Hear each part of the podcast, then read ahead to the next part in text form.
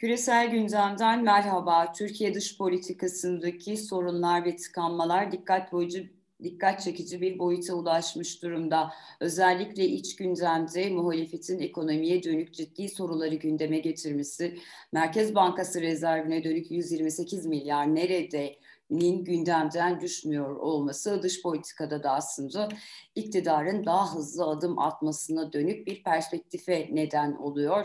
Türkiye dış politikasında uzun süredir aslında bir tıkanma olduğundan bahsediliyordu. Ancak son dönemde bu daha görünür biçimde yaşanıyor. Özellikle Türkiye'nin Mısır'a dönük mesajları, Mısır'la yeniden ilişki kurma girişimleri, ABD'ye vermiş olduğu mesajlar, Yunanistan'la yaptığı görüşmeler, Yunanistan Dışişleri Bakanı'nın Türkiye'de ağırlaması bu sürecin örnekleri olarak ele alınabilir. Bu hafta Profesör Doktor İlhan Uzgel ile birlikte Türkiye dış politikasında son dönemde yaşanan tıkanmayı, bunun nedenlerini ve bu noktada bazı merkezlere verilen mesajların anlamlarını ele almaya çalışacağız.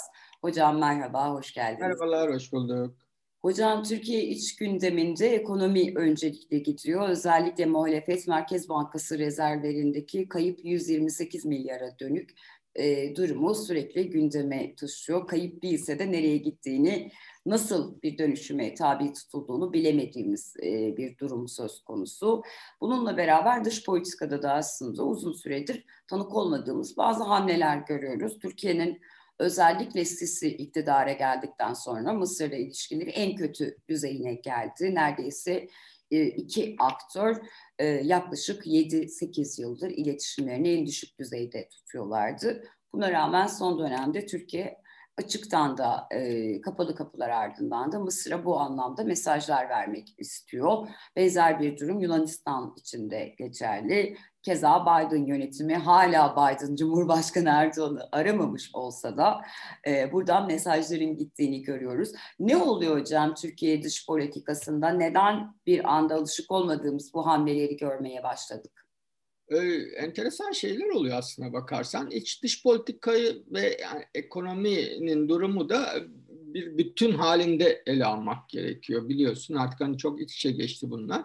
Ee, ya şöyle söyleyeyim belki daha net bir şey söylemek gerekirse hani ekonomide bu 128 milyar e, dolar nereye gitti ve bunun karşısındaki bocalama ile aslında dış politikadaki bocalama arasında enteresan paralellikler var. E, yani ikisinde de ortak nokta şu.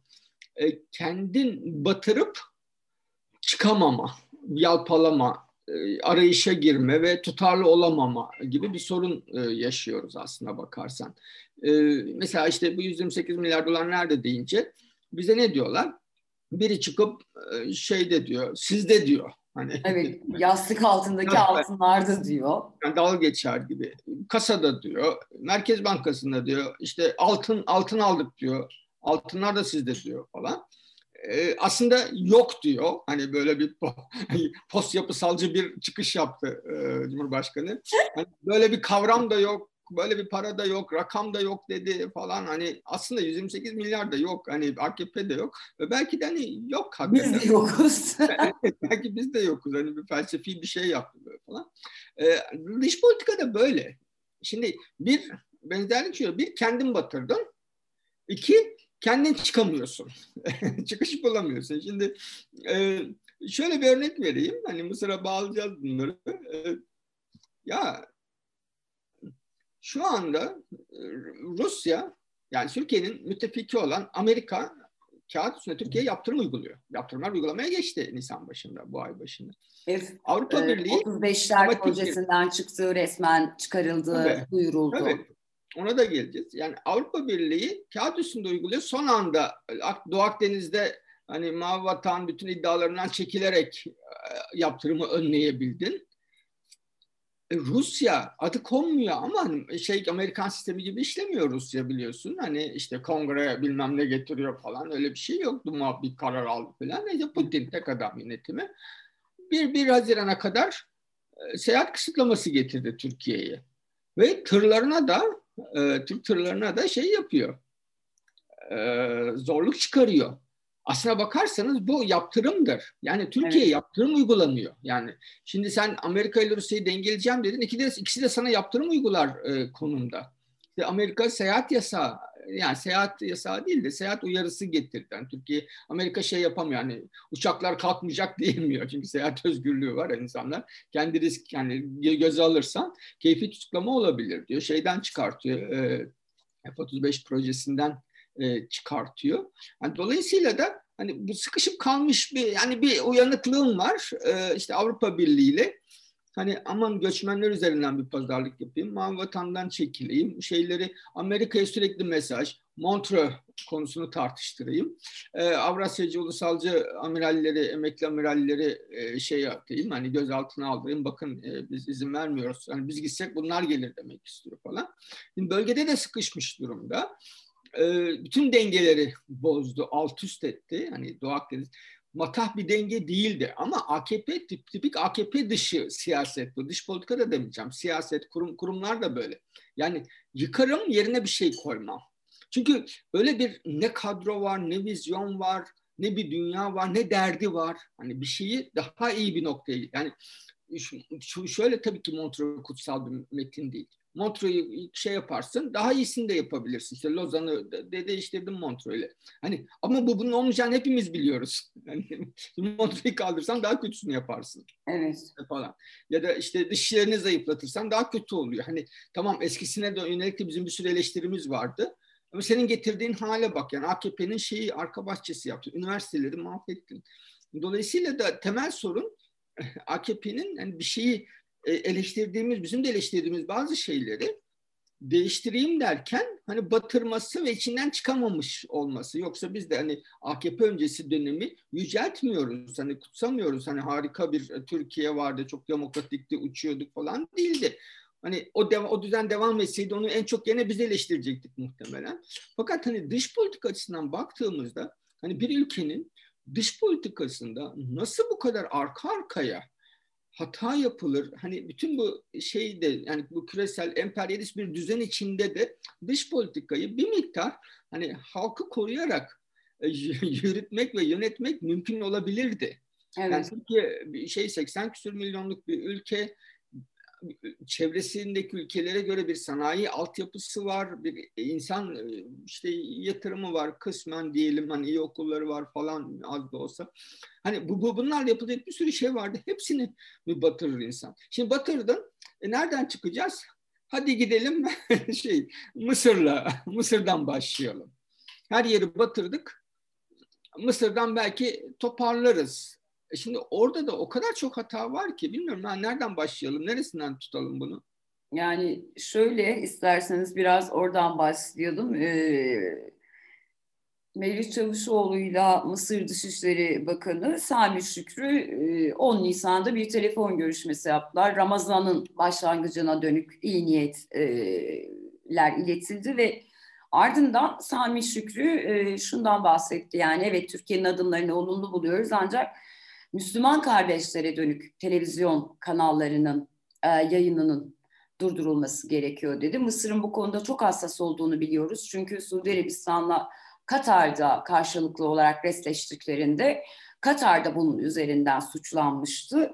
E, Mevlüt Çavuşoğlu da katıldığı bir canlı yayında biz zaten e, Mısır'la bu şeyi konuşmadan önce de istikrarlı bir politika izliyorduk gibi bir açıklama yaptı.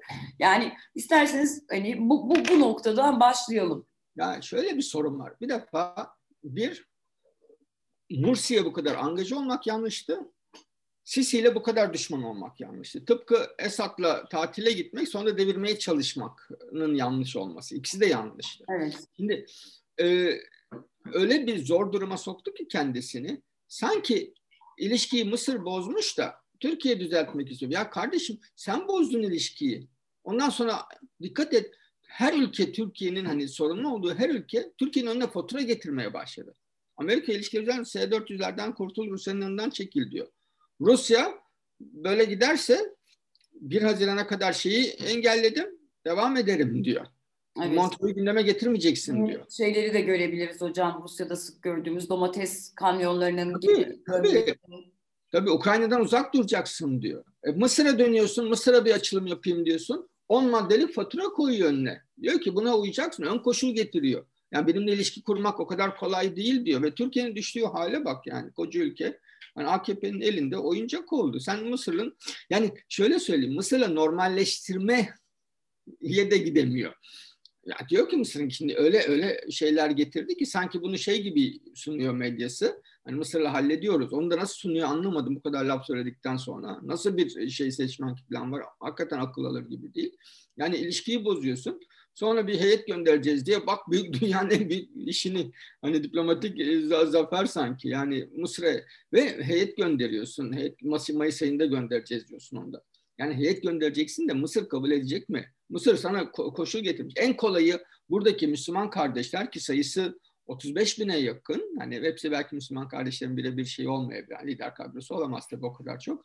Ama burada yayın yapıyorlar. Onları diyor şey yaparız. E, en kolayı zaten. Yani burada kes yayını dersin keser. Ne yapacak yani? Ama Libya'dan çık diyor.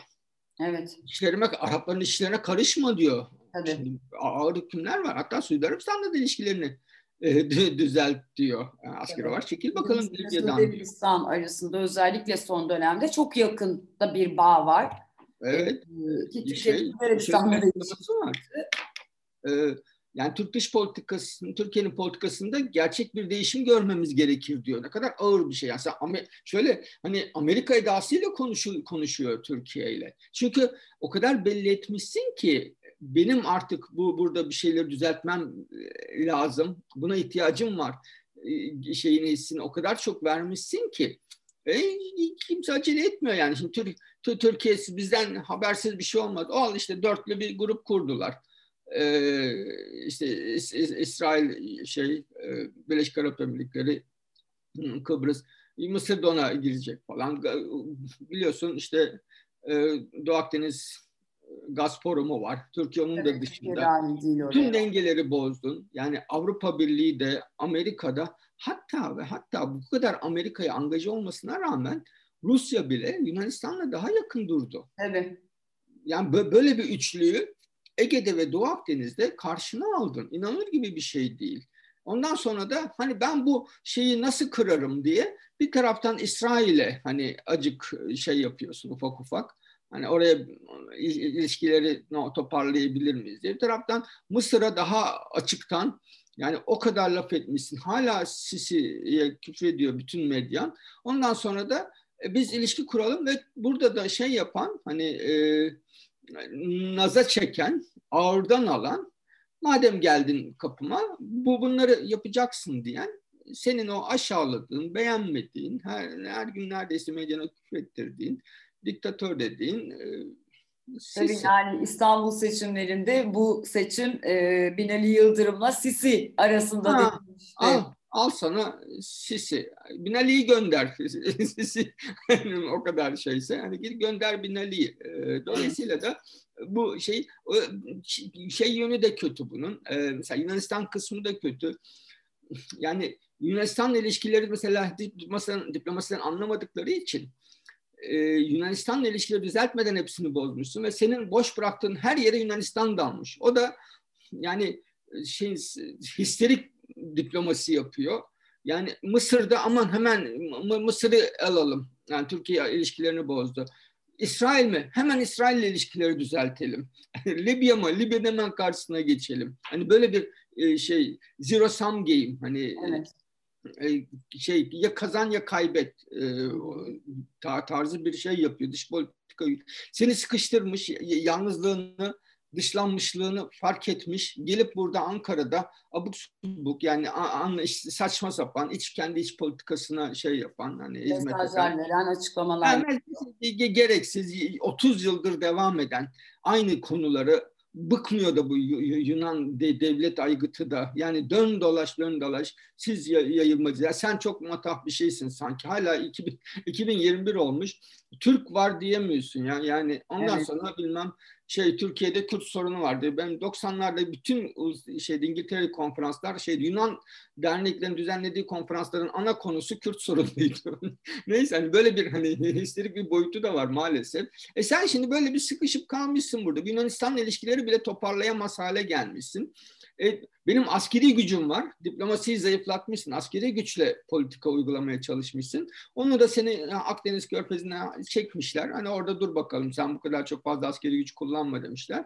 E, bütün gözün şeyi satmışsın. E, paraları bitirmişsin. E, şey herkesin gözü ne zaman yükselecek? Yükselirse neyle müdahale edeceksin? Para yok çünkü. Evet. Hani dolar satamazsın artık. Dolayısıyla da böyle bir hani hem zaten tıkanıklık öyle olur. Ee, bir noktada olmaz. Bunu söylüyorum. Hani ekonomik kriz siyasi krizdir ve siyasi kriz dış politika krizi olarak da kendini gösterir. Bizim yaşadığımız tam da böyle bir şey bu dönemde. Anladım hocam aslında hani dediğiniz gibi e, sadece belki biz şu an dış politika yanı konuşuyoruz ama bunlar aslında iç içe geçen birbirinden bağımsız hatta bileşik kaplar gibi. Aynen öyle oldu. Mümkün yani. E, hem Mısır'da olanları hem Yunanistan'ın belki Ankara'daki e, Dışişleri Bakanı Dentias'ın e, tavrının, cüretinin e, arka planının burada neye güvendiklerini algılamamıza e, yardımcı oldunuz. E, teşekkür ederim toparlamayı için. Teşekkür ederim.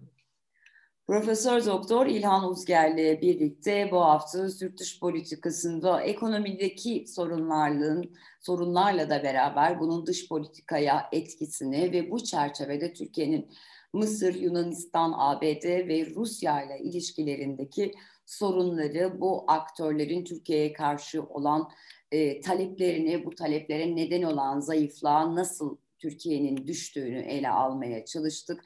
Bizi izlediğiniz ve dinlediğiniz için çok teşekkür ederiz. Hoşçakalın.